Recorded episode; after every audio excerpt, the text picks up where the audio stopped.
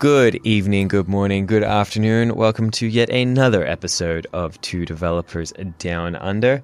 My name is Mark Mandel. I am joined, as always, by the indeterminately informative Kai Koenig. How are you doing today, Kai? I'm doing awesome, Mark. How are you? I'm exhausted, tired, sleepy, but otherwise reasonably well. Yeah, you were doing some game development thingy on the weekend, right? I was. We hosted a Global Game Jam site here, which is a, I don't even know how many hours, 48 hours, Friday night to Sunday afternoon game jam hackathon thing. We had I think we started with about 100 people. I think we ended up with about 60 here in San Francisco. Okay, cool. So yeah, I didn't sleep much, but it was good fun. Ah, sweet. Yeah, a few friends of mine participated in Wellington actually and came up with a nice Unity game that they built. Nice. I hacked on some stuff in the meantime, but mostly I was taking care of people. Oh, yeah, okay. Fair enough. Alrighty, but before we get into that, we're on a roll, obviously, right? This is the second podcast in a row. It's like we're monthly. We're officially monthly again. Oh. Mark is thinking about something, but I have no idea what it is. No, my network just went weird. That was funny. Anyway. Okay. So we are monthly again. Happen. Apparently so, at least for a short period. No. We will keep up with that, and we will have a podcast in February. Oh, okay. We're committing to it. I like it. Totally committing to that. Yeah. Sounds good. And we need to, we need to do what happened today. We can't. Yes. Yeah. We need to do that. Can I start? All right. Go on, you start. I think you've got way more than I do. I don't know if anything happened today. Yeah, no, there are a few things. So, for example, in 2003, the Department of Homeland Security officially began operation in the US. That's kind of interesting. In 1984, Apple Computer placed the Macintosh on sale in the US. Ooh. Then we've got a few births. For example, E.T.A. Hoffman, which I don't know if you know him. He's a quite well German romanticist, like from the 1800s, basically. Author, composer, wrote a few really cool stories and novels. And also the birthday of John Belushi, if he was. It was the birthday, but yeah, unfortunately he died, in 82, quite young actually. And that's anything about else? All I have. Okay. What do I have? Georgetown University was established in 1789. I don't know anything about Georgetown University other than it sounds familiar, so I'm picking it at the list. Is Georgetown University not in Washington or near Washington? It's entirely possible that is true. I'm pretty sure it is, actually. The only other thing I can find that I quite like, Nixon announces a peace accord in Vietnam, so that's pretty good. And Poland was partitioned between Prussia and Russia. Ooh, interesting. Ooh, yeah, I thought that was good. 224th anniversary. Yeah, but keep in mind that you're looking at a different day, right? You're looking at January 23rd. I am. I live in the past. Yeah. You live in the future. Yeah, as usual. Yeah, of course. All right, cool. Oh my God, I'm so tired. So this is going to be really, really interesting. I'm just going to go home after this. When was the last? So it's January. Last time we talked, I think it was before Christmas. Yes. In December. Did you have a good break? Yeah, I did. I didn't take a break as such. So I was working on the days between Christmas and New Year's. And I was working in the first week of January as well, because I kind of like the quietness at my client. You have a chance to do some things that you just never get to when tons of people are around. So I managed to do a bunch of stuff in the realms of build server management and test server management and those kind of things that normally or quite often fall under the table. So that was good. And so I might take a bit of a break in February for a few days, like 2-3 days, something like that. And I'm going to a conference the week after next as well. So yeah, there will be, a few opportunities to do something else, but work, actual work. Interesting. How about you? Did you go away or did you just hang out at home? I was in San Francisco. My in-laws came to town. So I managed to dislocate my shoulder. So there was that. That was fun. So that was the thing. But no, I spent most of my time basically writing Unity code. I was building games. Oh, cool. Okay. Yeah, I'm sure you would have seen it on Twitter. So I basically been building this multiplayer network game with paddles that hit soccer balls. So it's a little silly soccer game that I am using as a demo so that I can play with server infrastructure, which is the stuff I do all the time. So you basically just built the game to show off the server infrastructure, really, right? Yeah, but it was also good. Like, I really wanted to sit down and learn Unity and learn how their multiplayer networking stuff actually worked and how well it worked and, like, what was well documented and stuff. Some of it is, some of it isn't. And whatchamacallit. And so that was really good learning, and I really appreciate that. I gotta go back to it and clean up a bunch of stuff and make a bunch of stuff work better. But I mean, it's working at its base level, which is good. People can join it over the network, and you can host it in the cloud, and you can put it anywhere. You can run a dedicated server in Unity, which is actually kind of tricky, and they don't document that very well.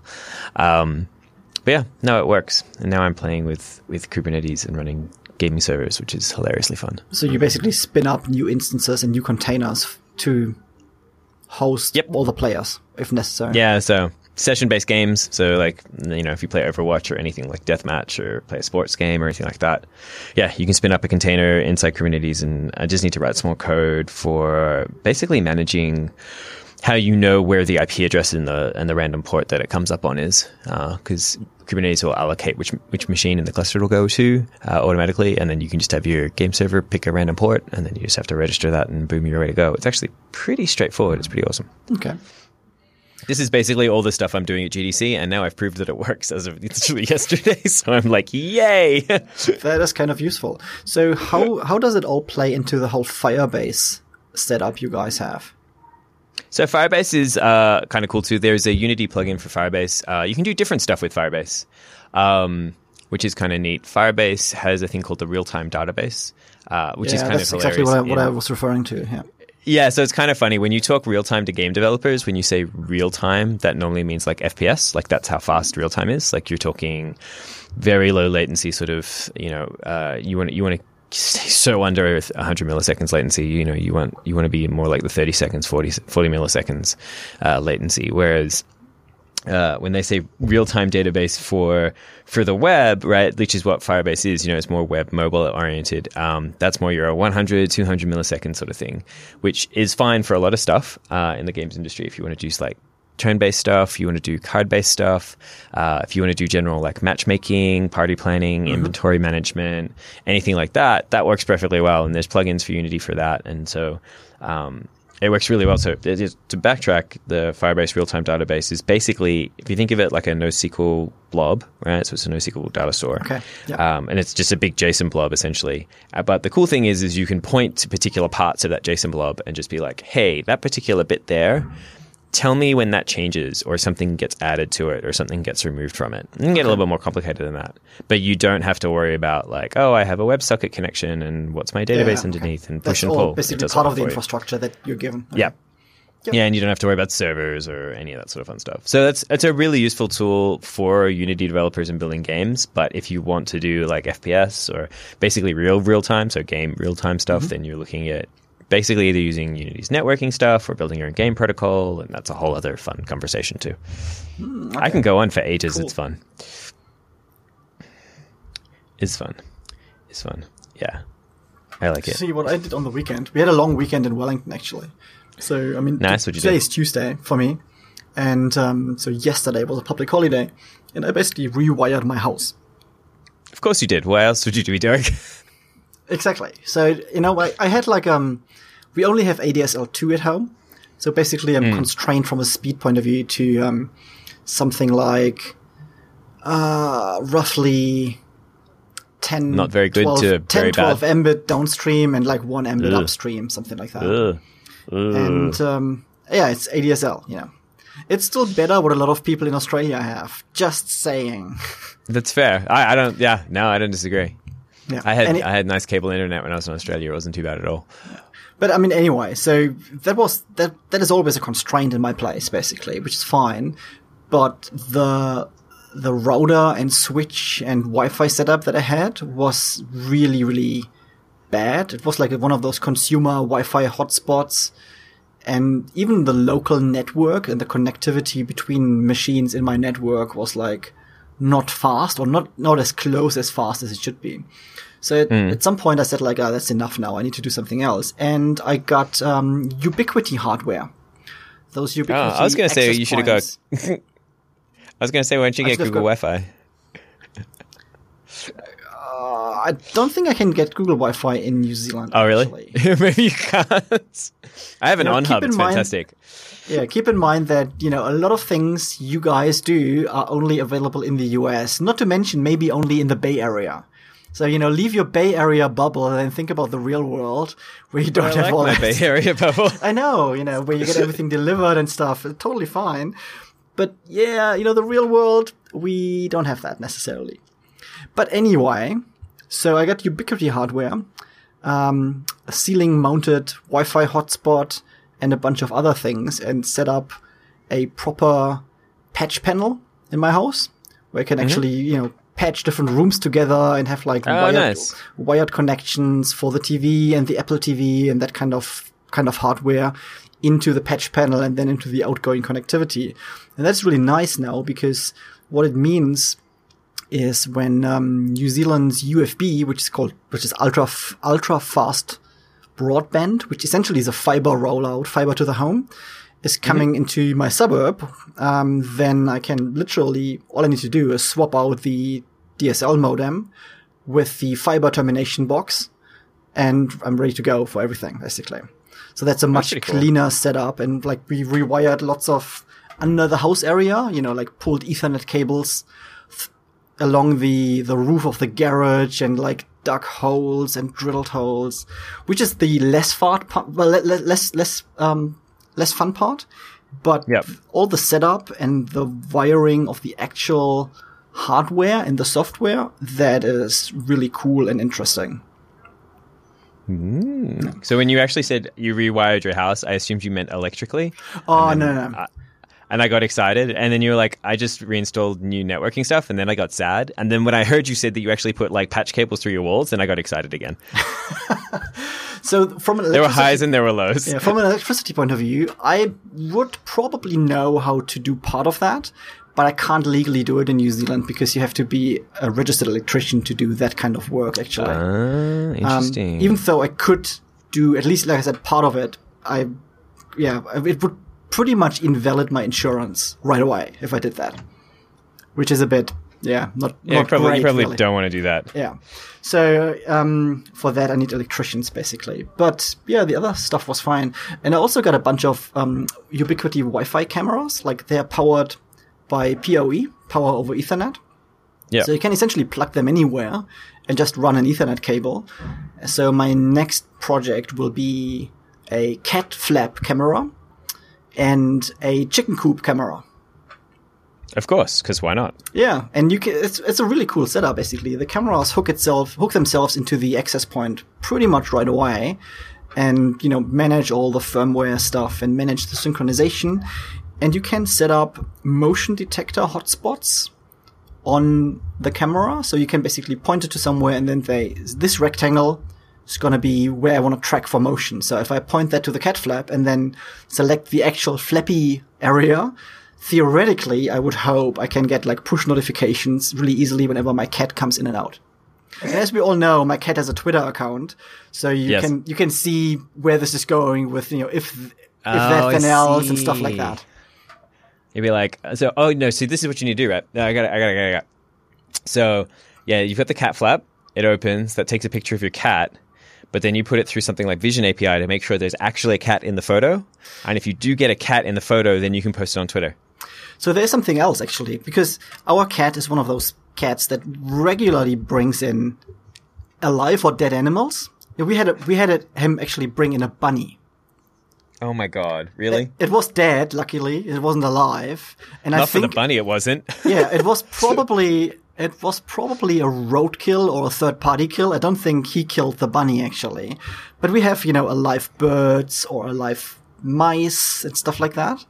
And that's obviously not great. So the cat flap that we have has a microchip reader built in. So it can work in the way that only he can get through. what I thought at some point was build something that runs on a little Raspberry Pi, for example, that actually does Vision API or, you know, shape recognition to try to figure out if it's only him or if it's him dragging in another dead animal or an alive animal. Because theoretically, when he walks through the cat flap, you would see something sticking out to the side, I would assume, which is like bird wings or whatever, you know, that kind of stuff. So that would be a cool... Then you're just like a million miles away going, all right, now there's a dead carcass in my house when I get home, and there's nothing you can do about it. No, what you could do is actually just not open the cat flap hook if he's bringing something in, right? Just lock him out. Oh, so sad. But that, you know, that would be a cool thing, but that's obviously much harder than just getting a Twitter notification, cat went in, cat went out. That's true. That. We had dog doors back in Melbourne that we never using, that we had RFID chip in the collar. And they were great. She could walk up to it, she'd touch her nose to it, and they would open up automatically, but she was too terrified to go through them, so she never did. Oh. It was probably also, exactly the same company, because they do, the company we have, they do dock door or dock size doors as well. Yeah, yeah. No, they were really, really cool. And like, yeah, it was just like awkward to get through and stuff. So she never actually ended up using it. It was kind of funny. We spent all this money on this really cool RFID tech chip stuff that was just like, nope. She's like, no, I'm not going through that. There's no way. Yeah, so that was my project over yesterday, basically. Nice. Now you said you're heading off to a conference soon? Yes, I'm going to Japan to Droid Kaigi. Very cool. What are you doing there? I'm just going there because I want to go to an Android conference and I want to go to Japan. You know, what's wrong with that? See, I can't see anything wrong with that. That seems totally reasonable. You know, normally, you know, I would have put in a topic to present, but I just found out about that conference literally last week. And the conference is in March, so the deadline for calls for paper and everything was like last year, November. So it was way too late to put a topic in. And then I thought like, it's Japan and it's Android. Yeah, I just want to go. And I booked it. Seems pretty reasonable. Yep. So that would be cool. That's going to be my first conference in Japan. I've never been to one. And interestingly enough, it's actually quite decent sized. I think they have like 5 or 6 parallel tracks. And obviously the vast majority of those sessions is in Japanese. So yeah, I was going to say. But they have English sessions. So I got in touch with the organizers before I booked the whole trip and said like, you know, how are those English sessions arranged? Is it in a way that I could stay in an English track the whole day? Or might it be that there are like 5 English sessions in parallel and then I have got nothing to do for like the rest of the day potentially? And they said, like, the English sessions are all in one track. So as an English speaker, you have limited choice, or as an English-only speaker at least. But at least I can get English content the whole day or the whole 2 days. That sounds good. That'll be fun. Yeah, I think so. And I mean, I've been to Japan quite a few times. But it's the first time in a work or conference or, you know, like tech-related context, really. All the other trips were like, you know, holiday and vacationing or manga purchasing trips and stuff like that. The important stuff. Yeah, exactly. You know, computer games. Coincidentally, I'm going there in the week right after the Switch launches. You pick yourself up one. Yeah, I'm thinking about that. But, you know, there are a few unknowns, though. I mean, one is availability. Even though I guess in Japan it could be reasonably easy to get one because they probably have a gazillion of stock. Nintendo's never really had a huge problem with availability. They had with the original Wii. Did they? That was terrible. You know, it took me about 6 months to get one. I don't even remember. That's really funny. There you go.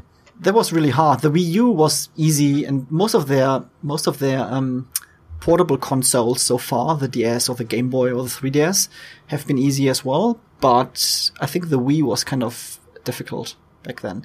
But anyway, the question is, if I buy one in Japan, can I easily switch it to English? Most likely the answer will be yes. Probably. Or do you get an international warranty? I don't care about that. Warranties are overrated, whatever. I mean, that's like that's my least concern, to be honest. Fair enough. I know it will be region free or region lock free because they said that. But then the other question is, like, with the eShop, is maybe the console you buy in Japan kind of limited to the Japanese eShop? I mean, those are a bunch of unknowns I need to work out before I make the decision to buy it there. But if that all pans out, and if I could find one, I would probably be interested in bringing one back, yes. All right, let us know how it goes. Maybe I'll pick one up too if it's particularly fascinating. Ooh, then we can play ARMS and all those cool games. Have you seen the Nintendo Direct about the Switch?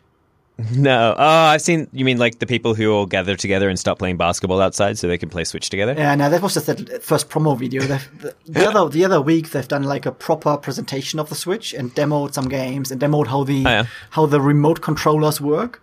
And it's really cool. They have a bunch of really cool games that seem to make good use of those little mini controllers you clip to the side, where you can actually, there's a fighting game where you play a character that has like super long metal arms, and you use the controllers to actually really physically fight, which, you know, looked like, when they demoed it, really, really cool. That sounds cool. Yeah. I was playing with a fun VR experience at Global Game Jam. It was really simple, but really kind of clever and just kind of cute. It was Oculus VR, and you have control. How do I even explain this? You had control of this little floating green cube, and around you are all these other different shaped cubes. Mm-hmm.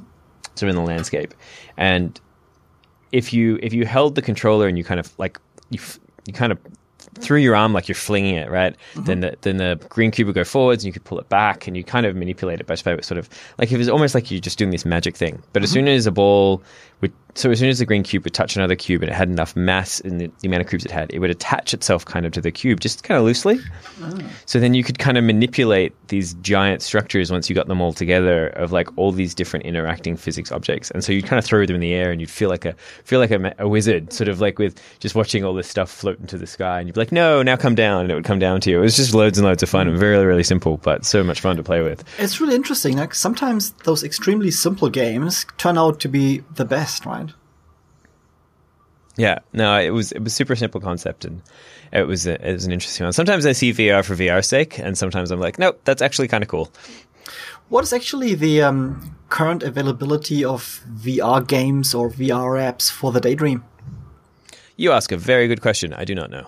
Okay. I have 2 Daydreams and 2 Pixels to play with, but I haven't got around to it yet. Because I ordered a Daydream, and that's waiting for me in Aussie, because obviously in New Zealand you can't order it. So I bought it in Aussie and got it shipped to my client, and I'm going there next week and pick it up, and, you know, actually do some work there, but also pick up the Daydream. And I remember that Google said something that by the end of last year, they wanted to have about 50 apps or games in the Play Store, but I really I have no idea, you know, how close you guys got to that. I just ordered it because I thought, like, oh, you know, a VR kit for 119 Aussie dollars. Do you have a Pixel? And yeah, I've got a Pixel. Yeah.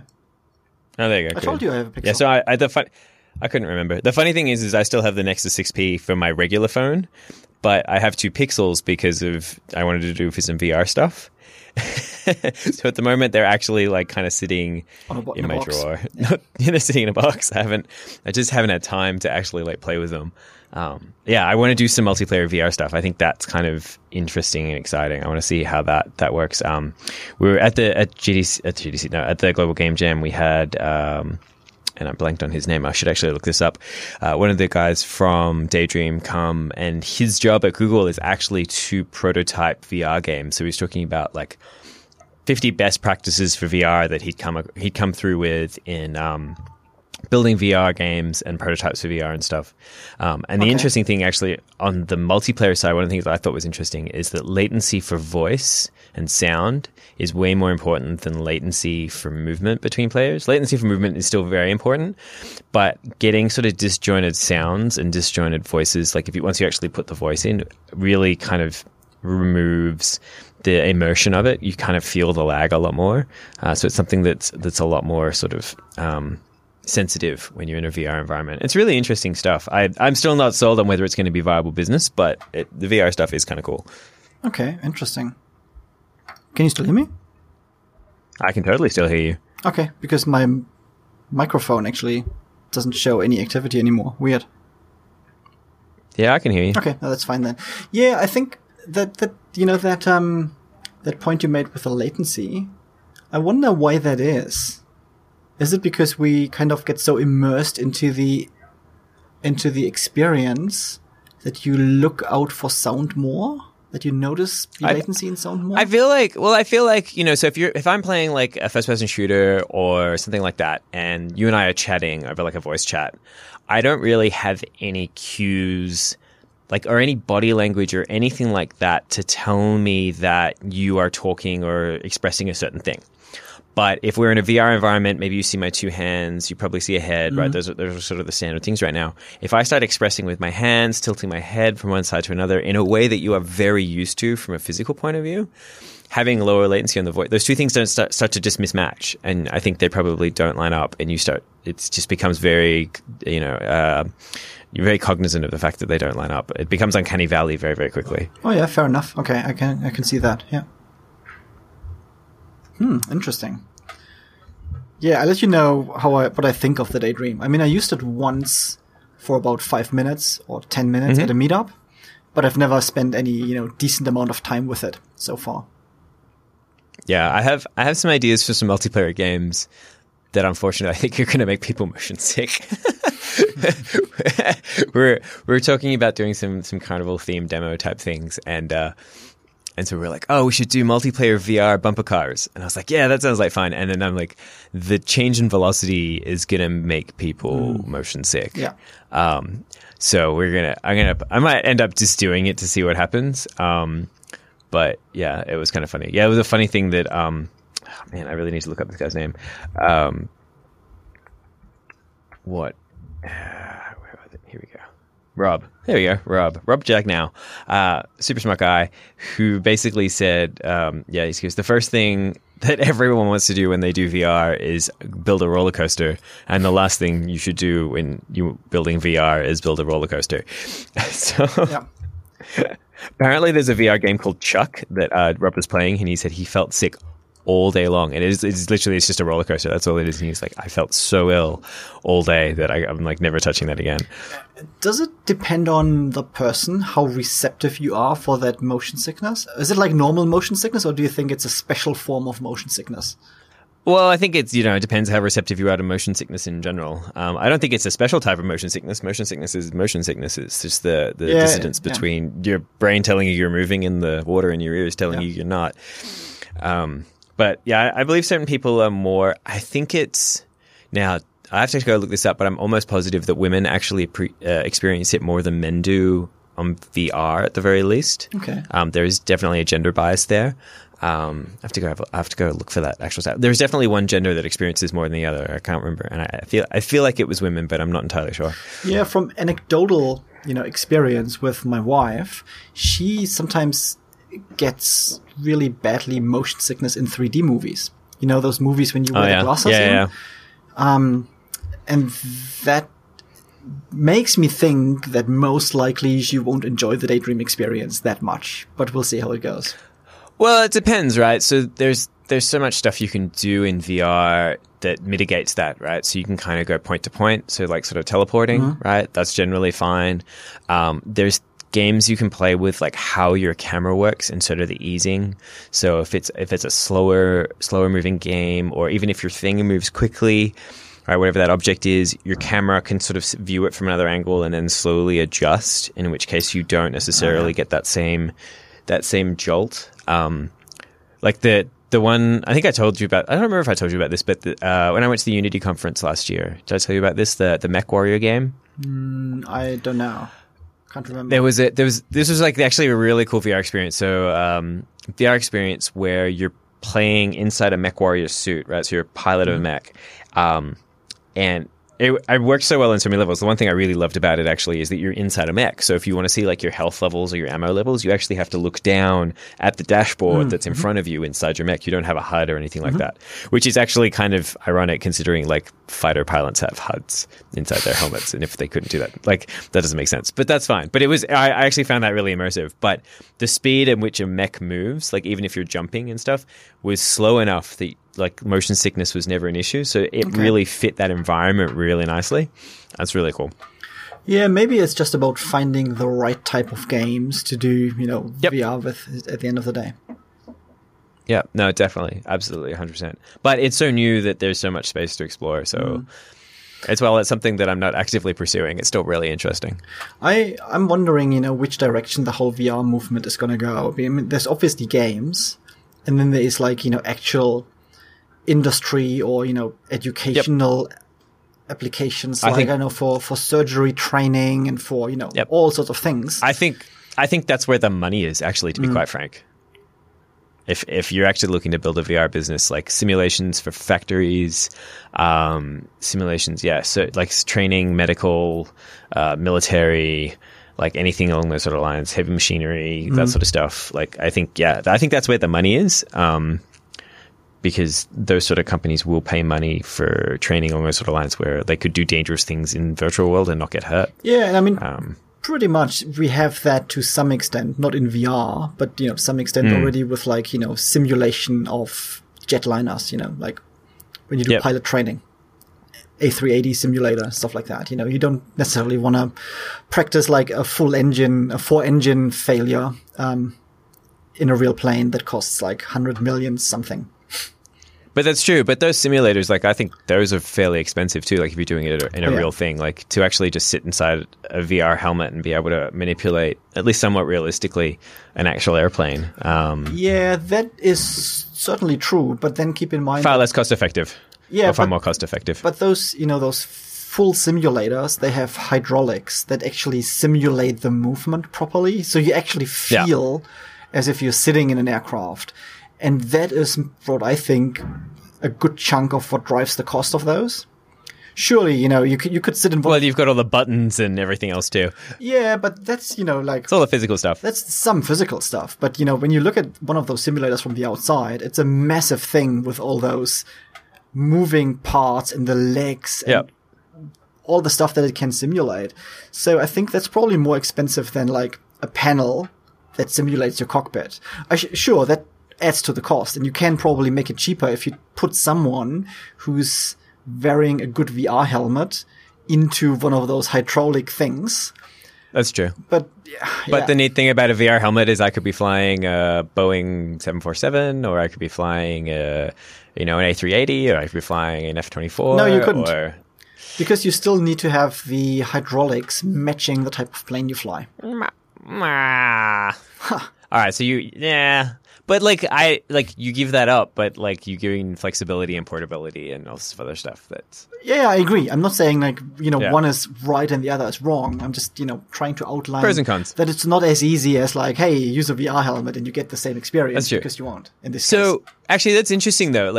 As a regular person, how much access would you have to one of those flight simulator type things? To the good ones. Pretty much none, unless you're willing to spend lots of money to an airline training company to book time in a simulator. Yeah, I mean at the end of the day, so that would be interesting. That's interesting. So say you have your pilot's license, right? Yep. Would you do training inside of VR? Would you pay for VR training to help you prepare for your pilot's license? Would that be something you'd be interested in paying for? Probably not for the private license, because to get your private license it's a really reasonably easy process, compared to becoming an airline transport pilot. And for example, flying a typical single engine aircraft in New Zealand, let's say, I would pay something like $200 for an hour, including fuel and everything. Give and take. Right? Or 250.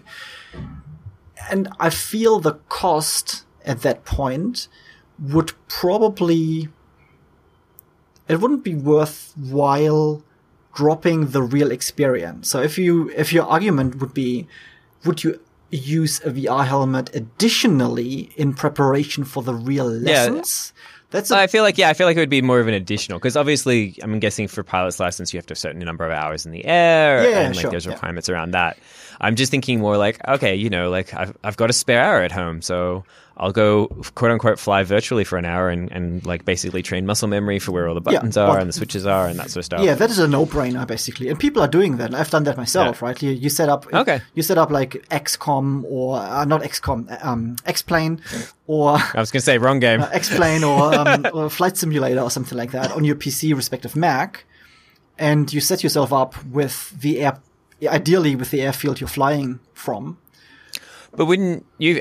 So the interesting thing that I think is interesting, like, so Flight Simulator, that's on the PC, but like if you're doing it in a VR and say you have like the hand controllers, especially that, you are really doing much more muscle memory for like, where is this on the dash? Where is the thing I should be looking at?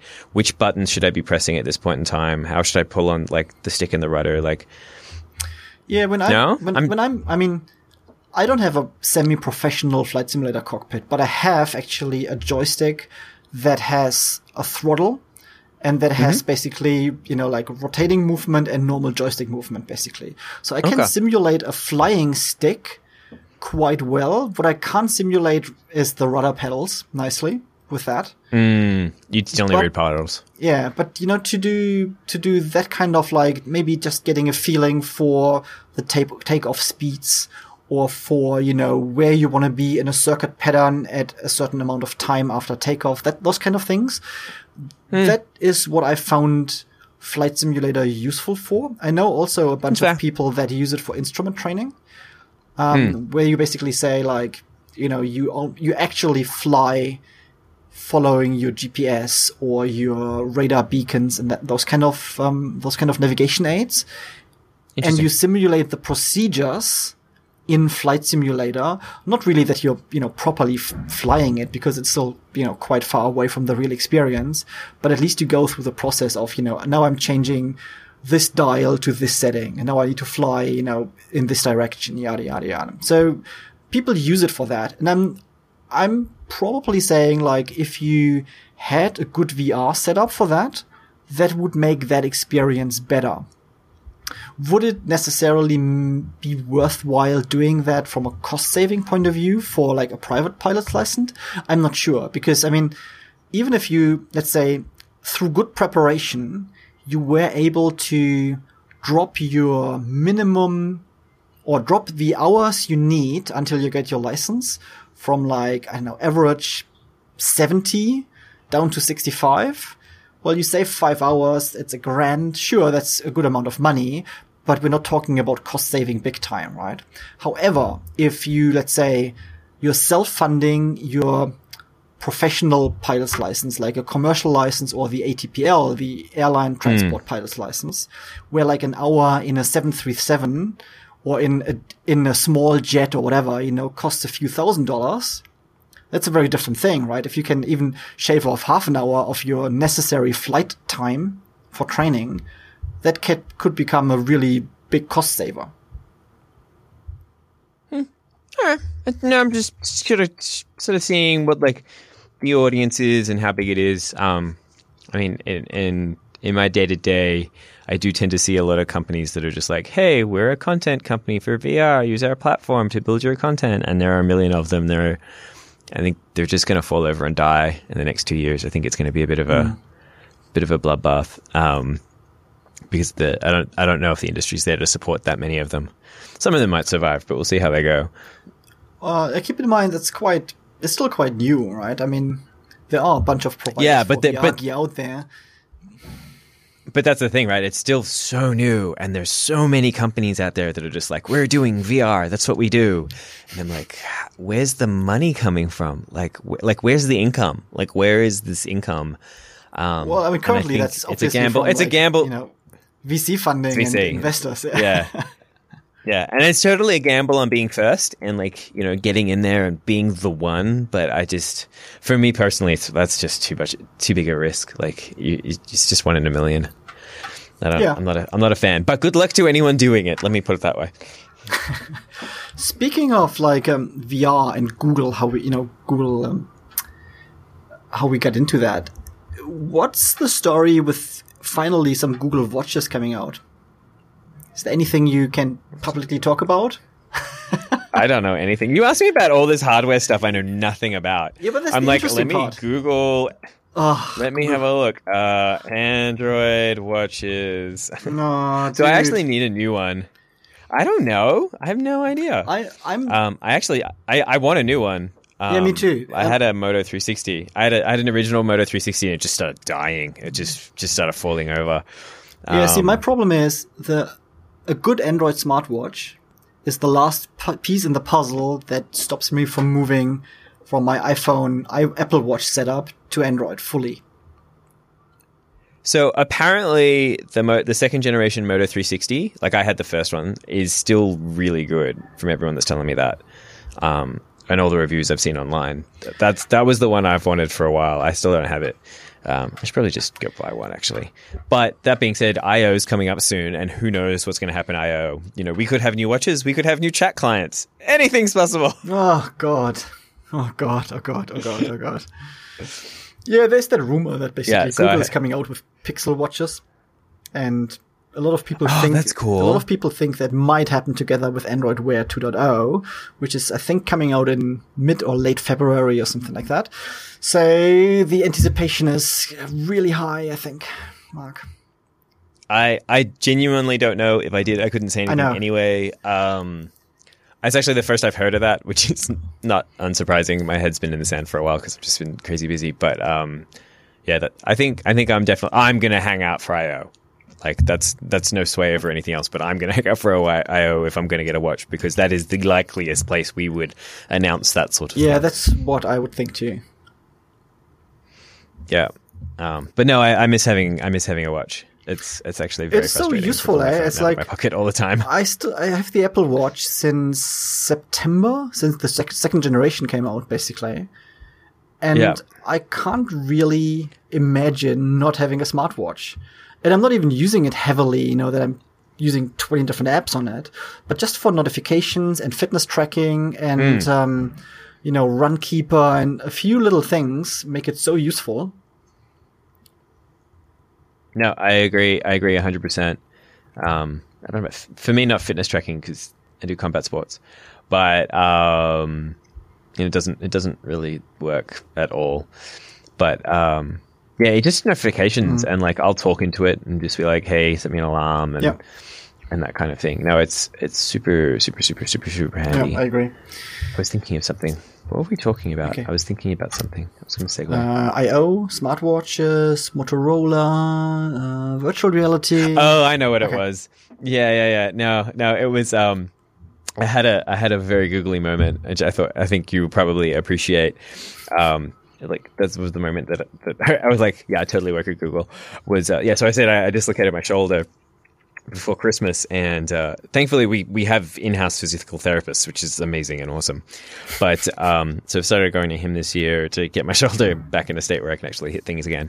And I laughed the other day because I'd gone back for the second week, and we were going through the exercises that, you know, I was progressing onto, which is really cool. And I was like, I was just mentally kind of going through them out loud in my head so I could remember them all. And he goes, "Listen, let's do this. Start a spreadsheet." And we'll list out all the exercises. And I was like, "Do you have it?" Like, and he's like, and then share that Google spreadsheet with me, like share the document with me, like Google Docs and stuff. And I was like, "Wait, do you have a template that you use that for other customers that you found works really well?" And he's like, "Wait a minute, let me pull one up." And so he pulls up the template, puts in the initial sort of stuff, shares it with me over Google Docs. And I'm like, yeah, this totally is. I work at Google now. Like even down it comes down to my bung shoulder, I'm still creating Google spreadsheets. That's funny. Which I thought was absolutely hilarious. And then today I was like, I'm going to map out sort of the combat sports activities that I could do, say, in sequence of risk, and then put in a status next to each of them so that I can know whether I'm approved or not allowed to do this yet, so I can see progress. And then I'm like writing comments on Google Docs back to my physical therapist being like, "Hey, if you're interested, this is the sort of stuff that I want to be able to do soon." But yeah, I thought that was pretty funny. Yeah, it is actually. That's an interesting idea. And you call that a googly moment? That's the official word.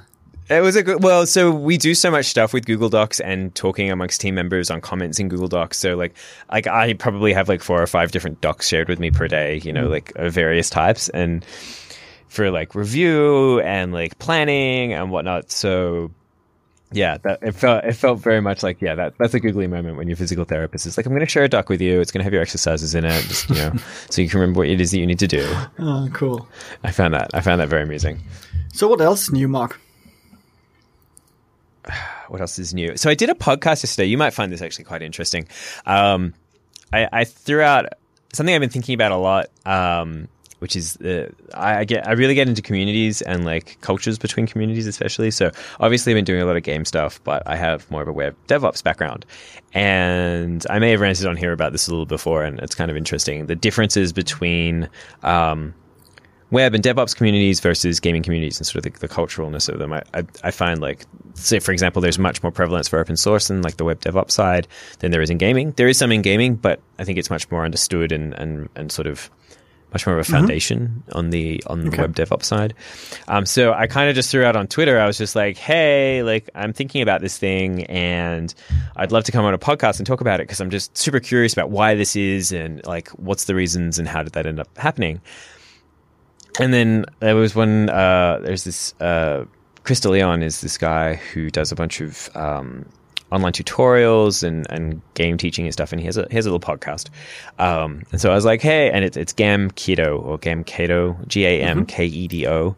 And I was just kind of like, hey, Gamkedo, I saw you did a podcast. Would you be interested? And then I quickly get this message of, so what are you doing tomorrow?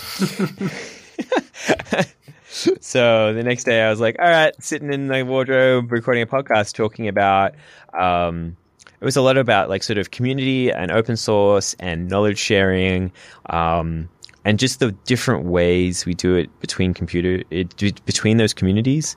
I find that the web DevOps side and say the gaming side, but then the gaming side also tends to mingle game designers and programmers in a single space, whereas we don't really do that on the web DevOps side. Like a programming conference is a programming conference, you know, a UX conference is a UX conference. You don't put those two people together in the same conference more often than not because the content doesn't match up.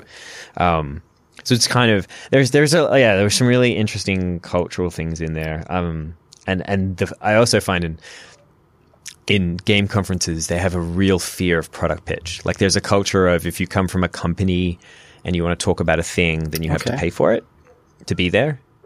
Whereas that's much less so in the web dev. Like neither one wants the sales pitch. Like no one really wants that. But like if I showed up and I was like, let me show you how to build a thing on App Engine so you can scale to like ridiculouses, like I could get that into a conference because they'd be like, oh, you're showing me how to build a thing and then I can choose whether or not to use it. Fine. Whereas, if I tried to do that at the game conference, unless it was a smaller conference, they would just go no. Like, it would just be a no. There'd be a whole lot of no. But they'd be like, if you want to pay for it and come talk, more than happy. No problem. Talk about whatever you like. Oh. It's just different. And we were talking about why, and it was quite interesting. That is interesting. And I mean, even in programming or in the core development community, there are very subtle or sometimes not that subtle differences between different technology communities or, between like the enterprise world and the normal web development community and those kind of things. I mean, like, it's just what it is, basically. Yeah, then it got me like super interesting. I wondered if, because like web and DevOps, right, we're inherently tied to the internet, right? So internet culture, I think, permeates so much of software development because they're so inextricably tied together. And I feel like so much of the internet was this idea of freedom, of democratization, of, anyone can create anything. And so when it came to software, that was imbued with a lot of that, like you write software and you open source it so people can learn and you can build it. Like I made the comment on the podcast and I found it kind of interesting. I found like the web and DevOps kind of feels more socialist in its perspective, right? It's about building a strong foundation that everyone can stand on. And because everyone has a strong foundation, therefore we all rise. Like, the rising tide raises all boats, and foundation for the house, pick your metaphor, whatever. Whereas the game development community definitely feels more capitalist, where it's like, it's about me, I'm going to make my money. I might not sell it at an exorbitant rate, but like I need to get my thing back. I'm not about building the foundation. I'm about building what I have. But by the same token, the game development community does share a lot of knowledge. They do a lot of tutorials. They do like a lot. They have like video tutorials. Like that is like their thing. They do that so well, better than anything I've ever seen. But when it comes to like code, for example, or having a thing that you might share with other people, that feels more capitalist. So yeah, anyway, and like as I said in that podcast too, like I could be totally wrong about this stuff. I'm just like super curious as to how those cultures came to be and why that is and why that stays as the status quo, or does it change, and that sort of stuff really fascinates me. I would think that changes, right? Like, I mean, when you look at enterprise technologies, like, I don't know, like stuff like Oracle or SAP or whatever other, you know, big platforms you can think of, they are traditionally more locked away than, for example, you know, a GPL open source community. And, but that is changing in a way that those enterprise communities and enterprise technologies started to leverage open source technology a few years ago. I mean, that's, you know, that's how it started. By a lot, but that started, you know, quite small, probably a few years ago or a bunch of years ago. But now what I see. Yeah. I mean, the amount of enterprise companies I know that run Mesos and Kubernetes and like stuff like that, like huge. Yeah, but what you now see is that some of those corporates or enterprises actually feed back some of their developments into a community or into communities they leverage, right? And that's something you see more and more. Not enough, I would argue, but it is definitely on an upward trend from my point of view. So, no, I agree. And I wonder if that's a continuum. Like, you think that game development will head in that direction? I may or may not. Although you could say the step of Unreal open sourcing its stuff, its engine, and doing development in the open was a step in that direction, for sure. Oh, interesting. Yeah, but like. But it is interesting too, like, so like, and then this is the fun thing, right? So Unity open sources all its networking stuff, but like they don't release any of the tests. So it's like, and they don't really quite, like, they accept pull requests, but they're like, you won't see it get pulled in, we'll do it internally. So I feel like they've open sourced it to the degree that you can look at the code and see what it's doing, but they haven't open sourced it to the degree in the way that probably you and I think of open source, which is like there's a community here and maintainers and like people are interested in contributing and making things better. Yeah, I know what you mean. It doesn't feel that way. I don't feel like they've sort of leveraged it as much as they could. What is lacking is the element of collaboration between the owner and the community. And the typical example of that is Microsoft open source, from my point of view. Or at least Microsoft open source a few years ago, right? When they started doing things like open sourcing their ASP or .NET MVC framework, for example. You know, in their mind, open sourcing, that means like putting it somewhere on a Microsoft open source platform. I can't remember what that was called. And then...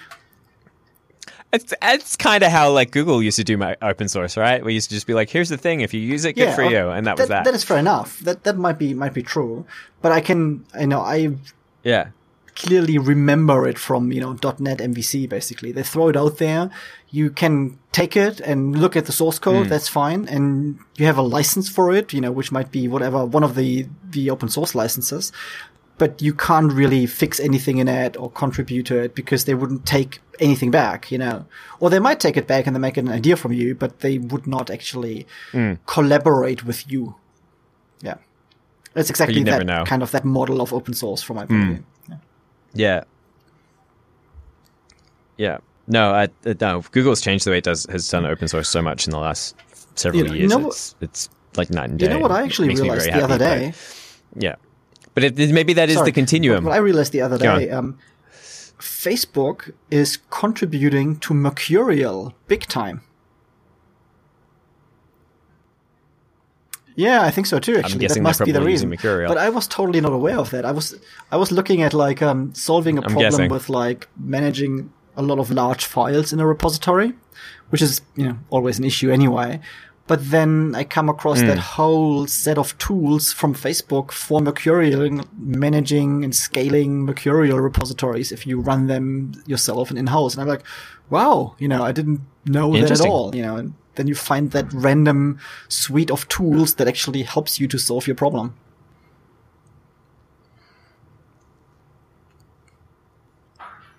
Yeah, you've definitely... Facebook's done some cool stuff in the open source. I mean, obviously React is a big thing from them. It is good to see. Microsoft is just done like a 180 in terms of what it does now in terms of open source and like the innovation it's doing. It is very funny how Microsoft has kind of come around to being a cool company again. I find that absolutely fascinating. Like even just like how many people do you use VS Code? I know so many people who use VS Code now. I'm not one of them because I'm just a huge IntelliJ user, but I know people that swear by it and love it. The open sourcing of C Sharp. I'm running like the hilarious thing the other day. I was like, oh, I'm going to do some C Sharp learning. So I'm like, I'm going to run C Sharp inside a Docker container. Like I wasn't even running Mono. I was running like the .NET framework. And I'm like, that's like, what world is this? Like, what world is this where I'm like, I'm going to do some C Sharp, so I'm going to pull a Docker container down with .NET in it that's running on a Linux machine. And I'm like, that's what cool. The hell is going on?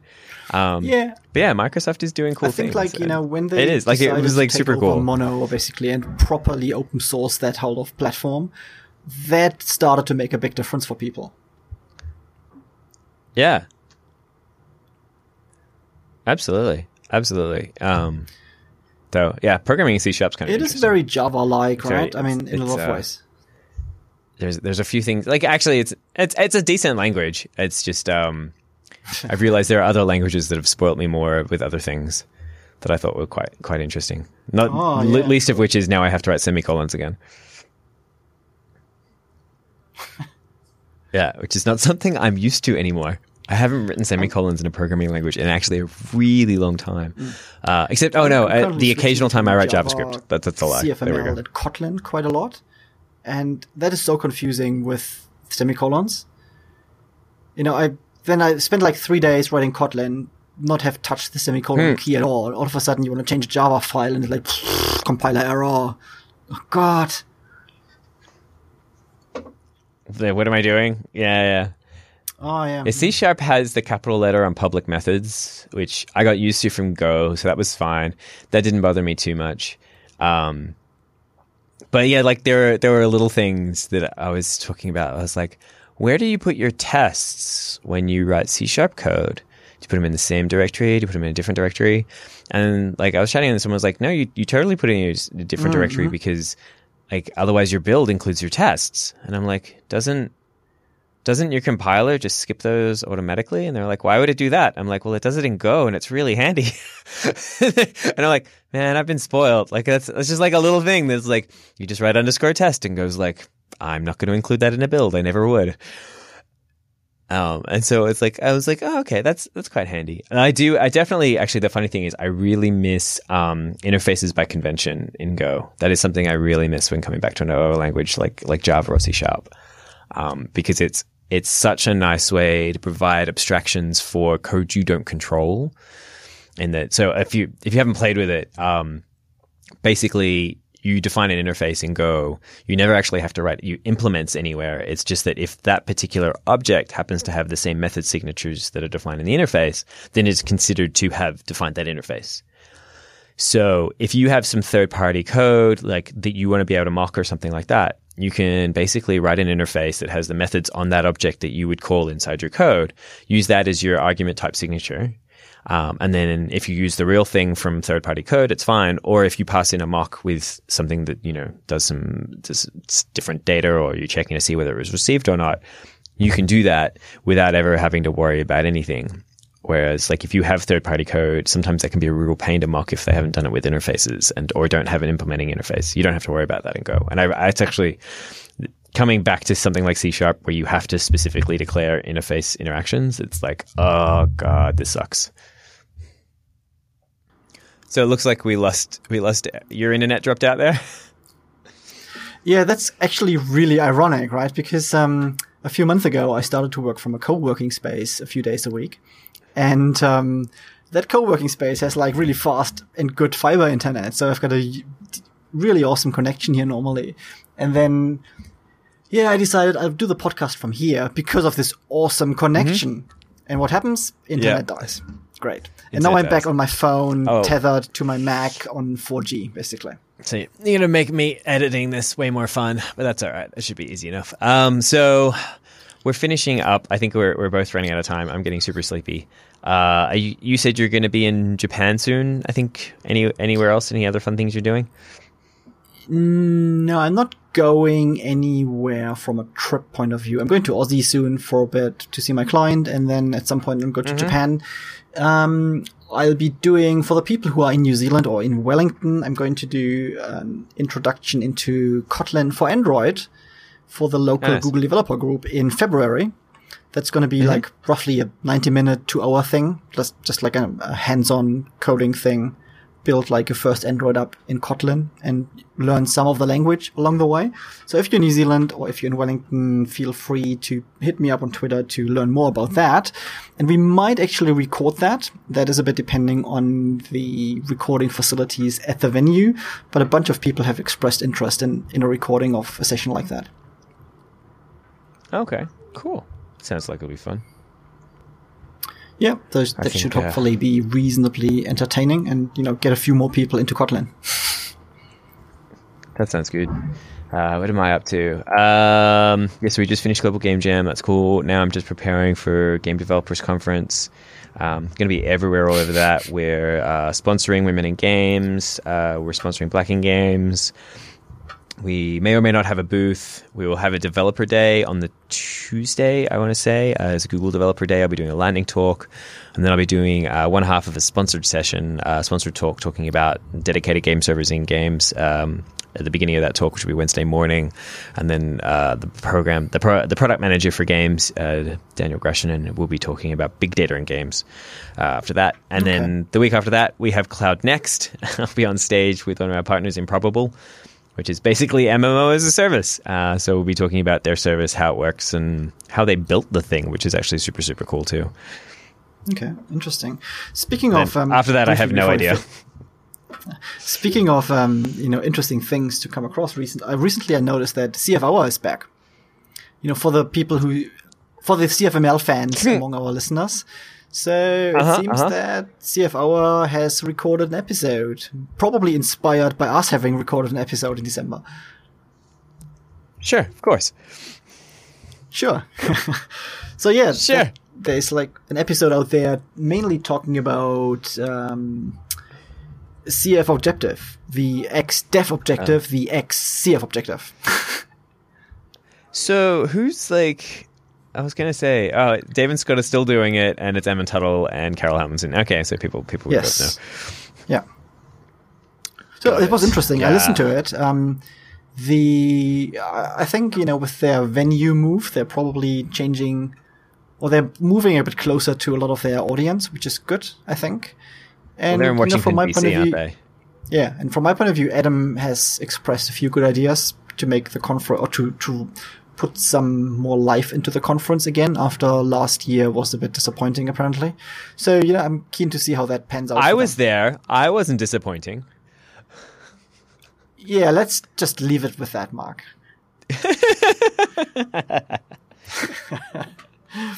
Whatever you think is right. It's true. So I wasn't disappointing. I can't speak for anything else. No, that's fine, yeah. But, I'm just saying what the impression apparently was by a few people. So yeah, we'll see how that goes. And, it would be nice to, see that grow again a little bit. Excellent. Excellent. All right. Cool. I think we're going to have to round up there. Yeah. Sounds good. All right. Well, then I guess I will speak to you next month. Yes, in February, we'll work on a date, and then we are monthly for 3 months in a row. Woohoo! Oh, sounds good. All right, my friend. Then I will talk to you later. Okay, have a good night, Mark. See ya. Cool, bye-bye. Have a good day.